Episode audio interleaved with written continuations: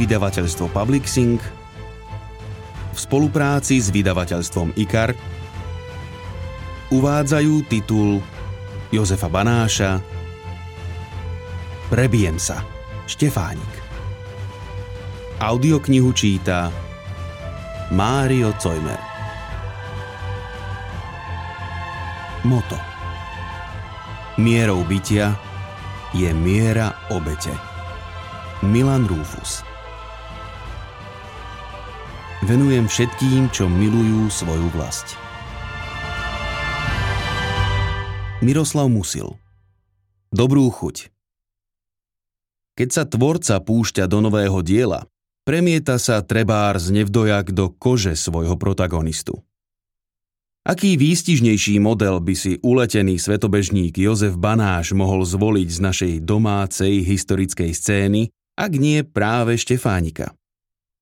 A zdá ešte tak Beňovského, ale toho som mu už vyfúkol ja. Keď sa banáš zalúbi do hociakej témy, zahryzne sa do nej sťa buldok a nepovolí, kým sa mu dielo nepoddá. Aj ja sa Štefánikovi už roky venujem, ako zakladateľ diplomatického múzea rezortu zahraničných vecí. No nepoznám nikoho, kto by sa tejto osobnosti zmocnil tak dôkladne a mnohostranne, ako práve autor.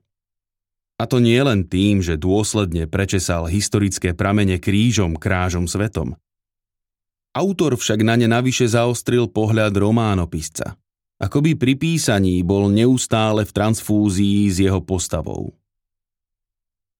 Takto, s neodolateľným štefánikovským šarmom, drží sa taktiky cherche la femme a v jeho duchu sa púšťa do zvodných dialógov s ľúbostným koncom – diskrétne naznačeným medzi riadkami, o ktorých by ste sa nedočítali v žiadnom archíve. Neodoláva mu kráľovná parížských salónov Claire Bois de Jouvenel ani uznávaná priekopníčka feminizmu Louise Weissová. A to bôž nie jeho väčná snúbenica Markíza Juliana Benzoniová. Prirodzene, že spolu s protagonistom prečesáva svetadiely a oceány – Banáš, rovnako ako Štefánik, si i hneď získava sympatie miestnych ľudí, lebo v nich vyvoláva pocit, že je jedným z nich. U nás prevláda imič Štefánika ako generála v uniforme. Audiokniha nám ho však predstaví aj sporo odetého kúskom látky na Tahiti v kruhu domorodcov. Uvádza nás do zákulisia jeho prvej tajnej misie v službách francúzskej vlády do Ekvádoru ktorá predurčila jeho závratný vzostup. Autor sa potom vciťuje do svojho hrdinu ako brilantného diplomata a stratéga. Zavše i spoza vejára očarujúcich dám. A tak presvieča aj zdanlivo nezdolných politických a vojenských lídrov vo Francúzsku, Taliansku, Rusku, Spojených štátoch amerických. A to všetko na hranici telesných a duševných síl. Štefánik má rad pamätníkov v rozličných krajinách. O viaceré som sa pričinil aj ja. Na Tahiti, v kráľovstve Tonga alebo pri oltári vlasti v Ríme, kde triumfálne prevzal vlajku československých légií. Táto audiokniha je však preňho tým najúžasnejším pamätníkom, lebo si ho každý z vás, milé poslucháčky a poslucháči, môže vychutnať v intímnej pohode. Pavol Kanis Sklbenie faktografie a románovej fikcie Jozef Banáš je človek, ktorý má už niečo odžité a vie svoje o zložitosti historických osobností a udalostí. O sile najvyšších záujmov a cieľov aj o kľukatosti ciest ich realizácie. Vary preto, ako výkonný spisovateľ vyhľadáva konfliktné témy z minulosti aj z prítomnosti. K takým aj po storočí patrí život prvého moderného Slováka v politike Milana Rastislava Štefánika. Vzhľadom na bohatosť československej štefánikovskej spisby treba mať dnes na každé nové písanie o Štefánikovi hlboké poznanie dobových súvislostí, empatiu k národnému hrdinovi a nemenej i osobnú odvahu. Autor rozdelil dramatický život hrdinu do 79 kapitol. V dôsledku toho román vyvoláva podobný dojem ako Bregelové obrazy. Až keď sa im detailne prizriete, žasnete, koľko informácií o živote príslušnej doby prináša každý ich štvorcový centimeter. Keď sa započúvate do hoci ktorej zo 79 kapitol, nájdete niečo zaujímavé, čo si treba osobitne všimnúť – zamyslieť sa nad tým a možno si aj niečo zapamätať. Pravda, že nie je to vyvolané len zvoleným členením románu, ale najmä objavnosťou autorovho hľadania v úžasnom Štefánikovom živote, v mori jeho snov, plánov, činov, problémov, osobných trápení a nepochybne i dobových súvislostí. Časopriestor Štefánikovho života je, aspoň v hlavnom, známy mnohým poslucháčom. Autor z tohto časopriestoru vychádzal, rešpektoval jeho podstatné skutočnosti a svoje originálne hľadanie pravdy o Štefánikovi neposunul celkom do fantazijnej sféry vlastného myslenia. Dokumentárnosť splýva s autorovou kreatívnosťou do podoby uveriteľného diania v úspešnom príbehu, ktorého hlavným motívom je oslobodenie národa. Pri množstve vedeckých a populárno-vedeckých kníh, zborníkov štúdií, rozmanitých spomienok a nespočetných novinových článkov je dosť prekvapujúce, že Banášov zámer napísať román o Štefánikovi je vlastne za celé storočie iba druhým uskutočneným projektom tohto druhu. A to v podstate až po 90 rokoch od vydania románu LN Zvieřinu Milan Rastislav Štefánik. Román československého hrdiny. A príbeh hrdinu? Ten sa končí ako v starovekej dráme. Hrdina urobil, čo urobiť mal. Zaslúžil sa o slobodu národa a jeho štát. A keď má byť odmenený a velebený, tragicky zomiera. Banášov dokumentárny román je túrou pohrebení štítov. Neraz balansuje medzi dokumentárnosťou a fantazínou fabuláciou má dočinenia s protirečeniami historickej skutočnosti a umeleckej kreatívnosti. Poslucháč sa tak naisto ocitne v neistote. Ako to vlastne bolo? To, čo píše autor, sa skutočne stalo? Alebo je to len produkt autorovho výmyselníctva? Čo je čo? Je však cieľom románu, aby to poslucháč akurátne rozlišoval nie je práve tou najlepšou komunikačnou linkou medzi poslucháčom a národným hrdinom istá neistota a možnosť zapochybovania. Možno, že práve v tom spočíva skryté želanie autora. by kontrast historickej dokumentárnosti a spisovateľovej kreativity priniesol nový impuls pre zvyšovanie záujmu poslucháčov o spoznávanie osobnosti Milana Rastislava Štefánika ako aj jeho zápasu o našu národnú existenciu. Bratislava 8. júla 2018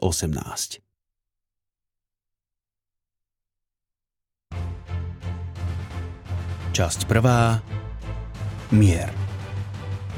Kapitola prvá. Ak sa zabijem Milan Rastislav Štefánik sa 26. apríla 1919 v Ríme rozlúčil s markízou Giulianou Benzóniovou a spolu s náčelníkom Československej vojenskej misie v Taliansku, majorom Janom Šebom, vyrazili vlakom na sever do Padovy. Sídlil tu talianský Komando Supremo, hlavný štáb, ktorý sem presunuli z Udíne v októbri 1917 po porážke Talianov pri Kaporete. Rokoval tu s generálom Badóliom o doplnení výzbroje našich vojsk. Odtiaľ pokračoval autom generálneho štábu za svojimi vojakmi. V Galaráte pri Lago Maggiore, sídle hlavného veliteľstva 2. Československej armády a na cvičisku Golaseka vykonal 27. apríla prehliadku domobraneckých práporov. Bol milo prekvapený disciplínou a vojenskou zručnosťou vojakov. Neubránil sa načeniu, keď mu 50. prápor, zložený výlučne z tisíc statných synov Slovače, ako ich sám nazval, vzdal vojenské pocty. Z Galaráte sa cez Miláno vracali do Padovy. Cestou nadšene rozvíjal plány na obdobie po návrate légií z Ruska. Vysvetľoval majorovi Šebovi svoje predstavy o delbe práce medzi ním a ministrom národnej obrany Klofáčom. Zanietene rozprával aj o plánoch, ktoré s armádou nesúviseli. Nosil v hlave myšlienku vytvoriť ministerstvo turistiky, náhlas uvažoval o mnohých organizačných opatreniach týkajúcich sa usporiadania vecí v Novej republike, uvažoval o postavení Slovenska. Rozhodne nepôsobil ako rezignovaný človek, chystajúci sa podať demisiu. Bolo nádherné jarné počasie. Generál sa kochal pohľadom na kvitnúce magnólie, čerešne a marhule, na ktorých pozadí sa črtali zasnežené končiare južných Alp.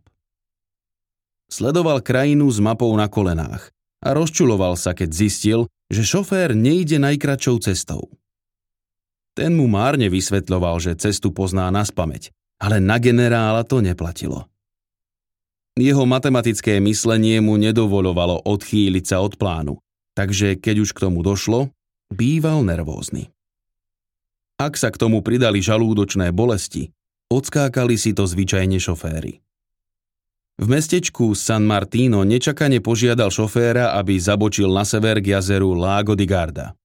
V dedinke Kolombáre na rozkošnom poloostrove Sirmione vystúpil a očarený nádherou prírody sa na chvíľu poprechádzal po brehu jazera. Nálada sa mu zlepšila a so šebom si v miestnej taverne objednali po poháriku červeného vína. Chvíľu mlčali. Na generálovi bolo vidieť, že mu hlavou lietajú roje myšlienok.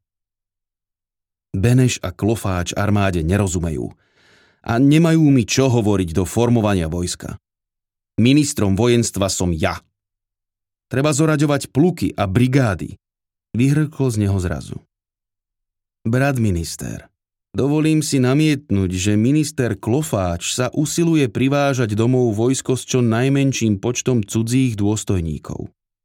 Pobyt zahraničných vojakov je veľmi nákladný, ale hlavne dôstojníci nekomunikujú s mužstvom rečou, ktorej by rozumelo.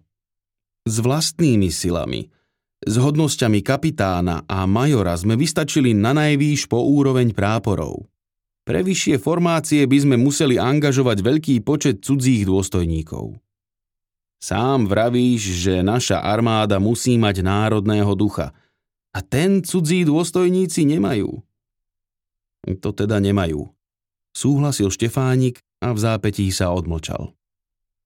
Šeba využil jeho súhlas a opäť pokračoval v téme, ktorá už generála pomaly otravovala. Nechcem byť dotieravý, ale 30. apríla odchádza sanitný vlak 103 z Folíňa do Prahy. Nie. Musím ísť domov čo najskôr a čo najrýchlejšie.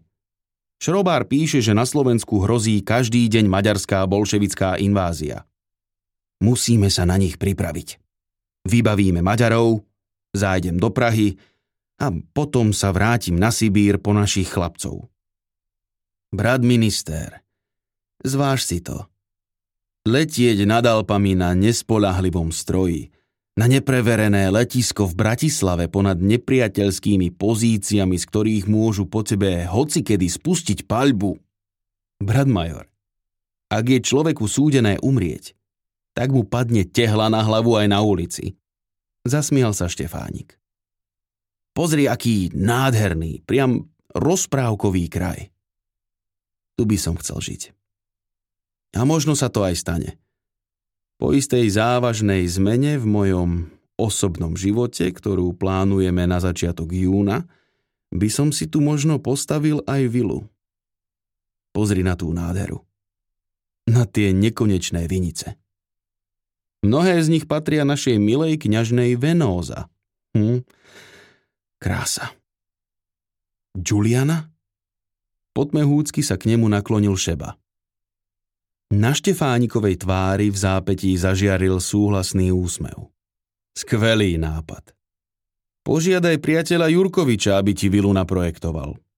Naša stavebná čata pod velením majora Vidru dokončila práce a uvažujeme ju rozpustiť. Viem si však živo predstaviť, že ti na týchto miestach postavia peknú vilu z červených tehál, ktorá bude ladiť s okolitou krajinou. Nuž, to ozaj nie je zlý nápad. Tajomne sa usmial Štefánik. Pohľadom láskal štíty hôr, ktoré sa odrážali na hladine jazera. Šeba ho dávno nevidel v takej dobrej nálade. Dopili víno, ešte chvíľu sa kochali pohľadom na biele vrchy a potom pokračovali v ceste na východ do Padovy. Pri spoločnej večeri v hoteli priniesol Šeba ministrovi nový telegram od priateľa Vavra Šrobára. Slovenský politik ho opätovne naliehavo žiadal, aby čo najskôr prišiel do Bratislavy. Štefánik znova a znova čítal telegram. Pritom pokiukával hlavou. Poznám Vavra veľmi dobre. Keď takto nalieha, musí tam byť ozaj ťažko. Brat generál. Dostal som telegram s príkazom okamžite sa vrátiť do Ríma. Opatrne informoval Šeba. Na Majorovo prekvapenie Štefánik neprotestoval. Naopak. Zdalo sa, ako by ho táto správa potešila. Kedy odchádzaš? S tvojím dovolením zajtra, hneď po raňajkách poriadku. Pri ranejkách sa teda stretneme. Šeba netušil, že generál po Šrobárovom telegrame dlho nemohol zaspať. Jeho myseľ sa nevedela odpútať od nepochopiteľného vymenovania v neprítomnosti za ministra vojenstva v čase, keď sa vojna skončila. A najmä od nedávneho rozhovoru s Jozefom Škultétym v Paríži. Skúsený politik mal pravdu. Milan – Vojna sa ešte neskončila. V Čechách sa prevrat 28. októbrom skončil, ale na Slovensku sa len začal. Ten, kto zachráni Slovensko, zachráni aj Československo. Ten bude skutočný hrdina. Ten bude klásť podmienky. Pri raňajkách vládlo medzi oboma vojakmi mlčanie, ktoré rázne prerušil generál. Rozhodol som sa, len čo to bude možné, odletím domov. Do Bratislavy. Potrebujú ma tam. Chcel si ísť predsa do Prahy k prezidentovi. Skúsil ho ešte raz nalomiť šeba. Nemôžem do Prahy. Lietadlo ta stadial to nedoletí a pripravený je predsa vlak. Nevstúpim na pôdu nepriateľa. A najprv vybavím, čo treba na Slovensku. Až potom pôjdem do Prahy. Neviem, či si počul o tragických pádoch kapitána Paliho, de Bozisa a iných. Všetci sa zrútili na kaprony. Nepoletím sám. Nepochybujem, že moji talianskí priatelia mi pridelia skúsených pilotov i mechanikov. Ale trochu lietať viem aj ja. Práve na kaprony som lietal ako vojnový pozorovateľ. Inžinier Caproni, ktorý je sám konštruktér, neodporúča lietať dlhšie trasy na strojoch postavených počas vojny, pretože tieto lietadlá vyrobili z nekvalitných materiálov vo vojnovom chvate. A vzdialenosť z letiska v Padove do Bratislavy je na hranici doletu. Ďalej ho presviečal Šeba.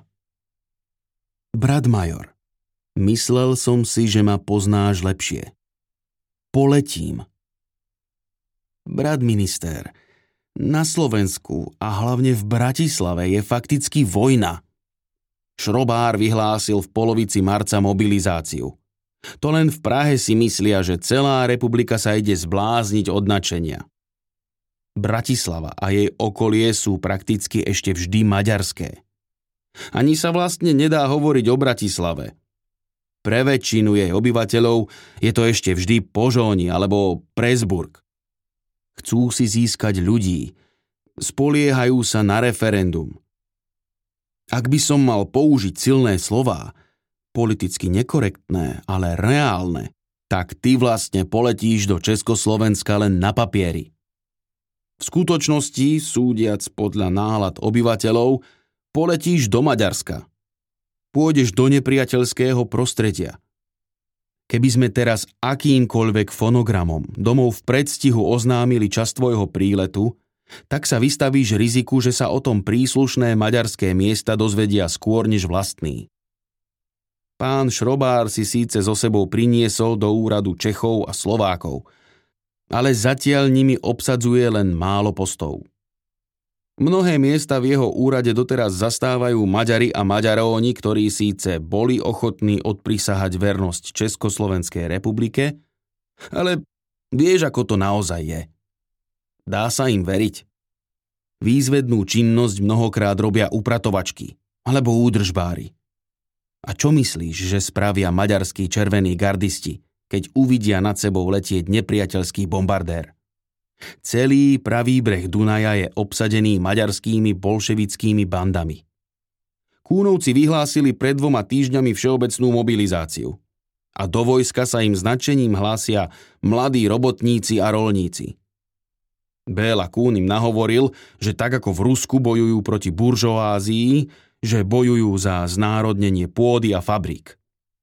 Navyše majú podporu ruských bolševikov a držia si ich aj ako vojenských poradcov. Na Slovensku pôsobia Nemzety Tanáč, národné rady podľa bolševického zboru a sú podriadené Budapešti. Ich vplyv rastie. Aké počty vojsk majú? Zamyslel sa po týchto stiesňujúcich slovách Štefánik. Komisár vojny Landler má 120 tisíc mužov, z ktorých bolo proti Rumunom nasadených 40 a proti nám 80 tisíc. No keďže Rumúni podpísali s Kúnom prímerie, dali Maďarom možnosť presunúť svoje divízie proti nám. A my? Generál Pičone má k dispozícii sotva 54 práporov so silou 200 až 250 mužov. To je spolu necelých 14 tisíc mužov. Celú pohraničnú líniu vymedzenú Pišónom chránia 31. a 32. pluk 6. divízie – pár stoviek dobrovoľníkov, sokoly, útvary stráže slobody. Ibaže to je všetko málo. Viac zatiaľ nemáme, aj keď sa naše stavy rýchlo doplňajú. A čo je najhoršie, nie len šrobár, ale žiaľ ani vojaci talianským dôstojníkom Boh vie, ako nedôverujú.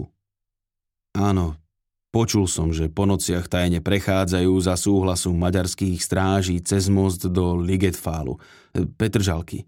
A odtiaľ chodia do maďarských kasín hrať karty s maďarskými dôstojníkmi. My, českí neznabohovia, sme zrejme pre talianských katolíkov nepriateľnejší ako maďarskí kalvíni. I keď sú to bolševici. Trpko dodal Šeba. Štefánik prudko dýchal. Zatínal sánky. Treba urýchliť posilnenie našich stavov. Kunovci chystajú generálnu ofenzívu. Podľa informácií z talianského generálneho štábu ich rozviedka z Bratislavy hlási, že ju majú začať každým dňom. Najneskôr 20. mája. Krucinál. V Rusku máme 60 tisíc bojaschopných chlapov a nevieme ich dostať domov. Bolševici sa očividne držia toho, čo pred nimi povedal Károli. Požoňa sa nikdy nevzdáme. Ale my nie sme žiadni poserovia. Zdá sa, že odčlenenie Slovenska od Uhorska bude možné len zbraňou. Nuž, tak budeme bojovať. Vyhrklo prudko zo Štefánika.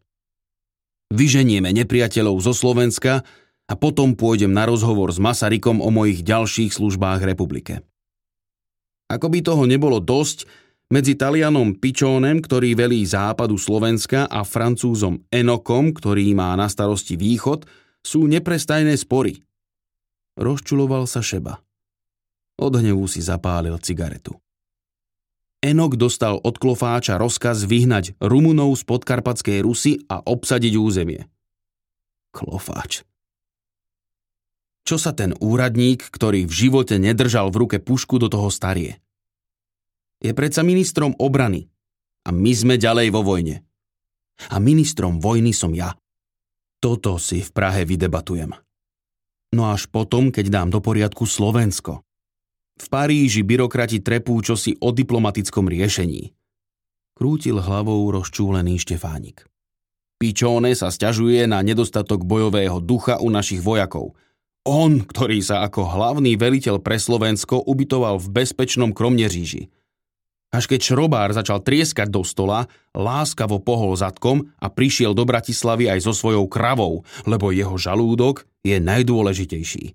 A on musí mať každý deň čerstvé mliečko. Krucinál mal ísť na 5 minút na Sibír. Tam by si jeho fajnový žalúdok užil. Je jasné, prečo ma Vavro na Slovensku čo najskôr potrebuje. Generálovi Lelovskému sa takisto veľmi nedarí. Plzenská Škodovka vraj nemá meď a nemôže vyrábať muníciu. Musíme získať Petržalku. Inak je vážne ohrozený Bratislavský prístav. Jediné spojenie našej krajiny s morom a južnými Slovanmi. Šebo však napriek jeho slovám pokračoval v presviečaní. Pičóne hlási, že celá južná hranica na pravej strane Dunaja je obsadená maďarskými gardami už od Devína. V Bratislave v prostriedku prehradili most Františka Jozefa železnými zátarasami a ostnatým drôtom. Na Dunaji hliadkujú motorové člny so strojnými puškami. V tesnej blízkosti stoja proti sebe maďarskí a československí vojaci vyzbrojení aj gulometmi. Piliere mosta sú podmínované. Jedna aj druhá strana môže most v prípade potreby vyhodiť do vzduchu. Vládnu budovu ohrozuje maďarské delostrelectvo z pravého brehu Dunaja, odkiaľ megafóny vybliakujú výzvy na odmietanie spolupráce s novou vládou a zároveň sa vyhrážajú, že všetkých, čo s novými úradmi spolupracujú, obesia. Frontová línia medzi Československom a Maďarskou republikou Rád vedie stredom Dunaja doslova pod oknami vládnej budovy. Maďarskí bolševici začali premaľúvať výsostné znaky letectva z maďarskej trikolóry na červenú hviezdu. Ale kto z nich vie, či to už stihli za ten krátky čas spraviť všetky lietadlá? Maďarská trikolóra je totiž podobná talianskej. Biela, zelená, červená. Ktorýkoľvek vojačik si to môže v tých zmetkoch pomýliť. Na Slovensku platí stanné právo. Takže stanné právo už Vavro zaviedol. To je správne. Brat generál, je očividné, že pristáť v tejto situácii v Bratislave je krajine riskantné. Zváž prosím náš návrh a cestuj sanitným legionárskym vlakom. Počas celej jazdy z neho nemusíš vystúpiť. Doma ťa chcú dôstojne privítať. Vraj už na teba čaká aj mamička, súrodenci. Tak ešte počkajú. Už som ti povedal, že vlakom pôjdem len v krajine nepriaznivom počasí. A ja si na žiadne slávnostné uvítanie nepotrpím. Aj na Sibíri mi to nekonečne liezlo na nervy. Koľkokrát ste im už ohlásili, že priletím? Dvakrát. Štefánik len zamyslene prikyvoval. Dali si ešte spoločný čaj. Skôr ako sa Šeba s generálom rozlúčil, ešte raz sa pokúsil odhovoriť ho od letu. Milý major, prehováraš ma, ale zbytočne. Tak ti to teda poviem z mosta do prosta ešte raz. Zajtra ráno odchádzam rovno na letisko do Porto Gruára. Je to teda tvoje definitívne rozhodnutie? Pozeral na ňo udivený Šeba. Priateľu, po celý čas mi tvrdíš, že situácia v Bratislave je krajine nebezpečná. Takže je jasné, že moja cesta musí byť do poslednej chvíle utajená. Myslíš si, že ak by šiel vlakom cez Viedeň minister – na viedenskom nádraží ho nebudú vítať predstavitelia talianskej misie a veľmi pravdepodobne aj mnohí ďalší zbytoční ľudia. A vo Viedni by som musel prestúpiť na prešporskú dráhu, ktorá vedie cez Petržalku. Tá je predsa na maďarskom území. Iba že by ma z Petržalky do Bratislavy sprevádzali maďarskí bolševickí vojaci. Zasmial sa srdečne. Chcem byť doma čo najrýchlejšie. Nesmieme strácať čas. A hlas sa mu zachvel. V hrdle sa vytvorila hrča. Nevieš si predstaviť, ako túžim po matke, rodných bratoch a sestrách, priateľoch, po mojich kopaniciach. Bože môj, Janko, veď idem domov. Chápeš? Mám vlast. Tak tu, chlapče, zostávaj zdravý. Dojatý pristúpil k majorovi a nečakane vrúcne ho objal. Ak sa na tej ceste zabijem, odkáž domov, že som mal náš národ, našu krajinu, veľmi rád. Šeba sa nezmohol ani na slovo. Preglgajúc iba prikývol, objal generála a nastúpil do svojho auta. Tú stavebnú čatu zatiaľ nerozpúšťajte. Štefánik sa usmial a dobrácky zdvihol prst. Popoludní ho šofér zaviezol do talianského hlavného stanu, kde ho už čakal náčelník hlavného štábu talianskej armády, priateľ generál Armando Diaz. Vysvetlil mu zložitú situáciu v Bratislave, o ktorej bol generál prekvapujúco dobre informovaný. Nebolo treba presviečať ho, aby Bratislavu informovali o jeho odlete až na poslednú chvíľu. Odteraz príprava letu, letcov, mechanikov i samotného lietadla prebiehala v prísne utajovanom režime. Podvečer sa vrátil do hotela. Ešte v Paríži sa dohodol s poručíkom Danielom Lévisom a majorom Gastonom Furnierom, že Bratislava dostane šifrovaný telegram až tesne pred jeho príletom. Miesto pristátia vyberú oni a pošlú mu jeho koordináty vopred.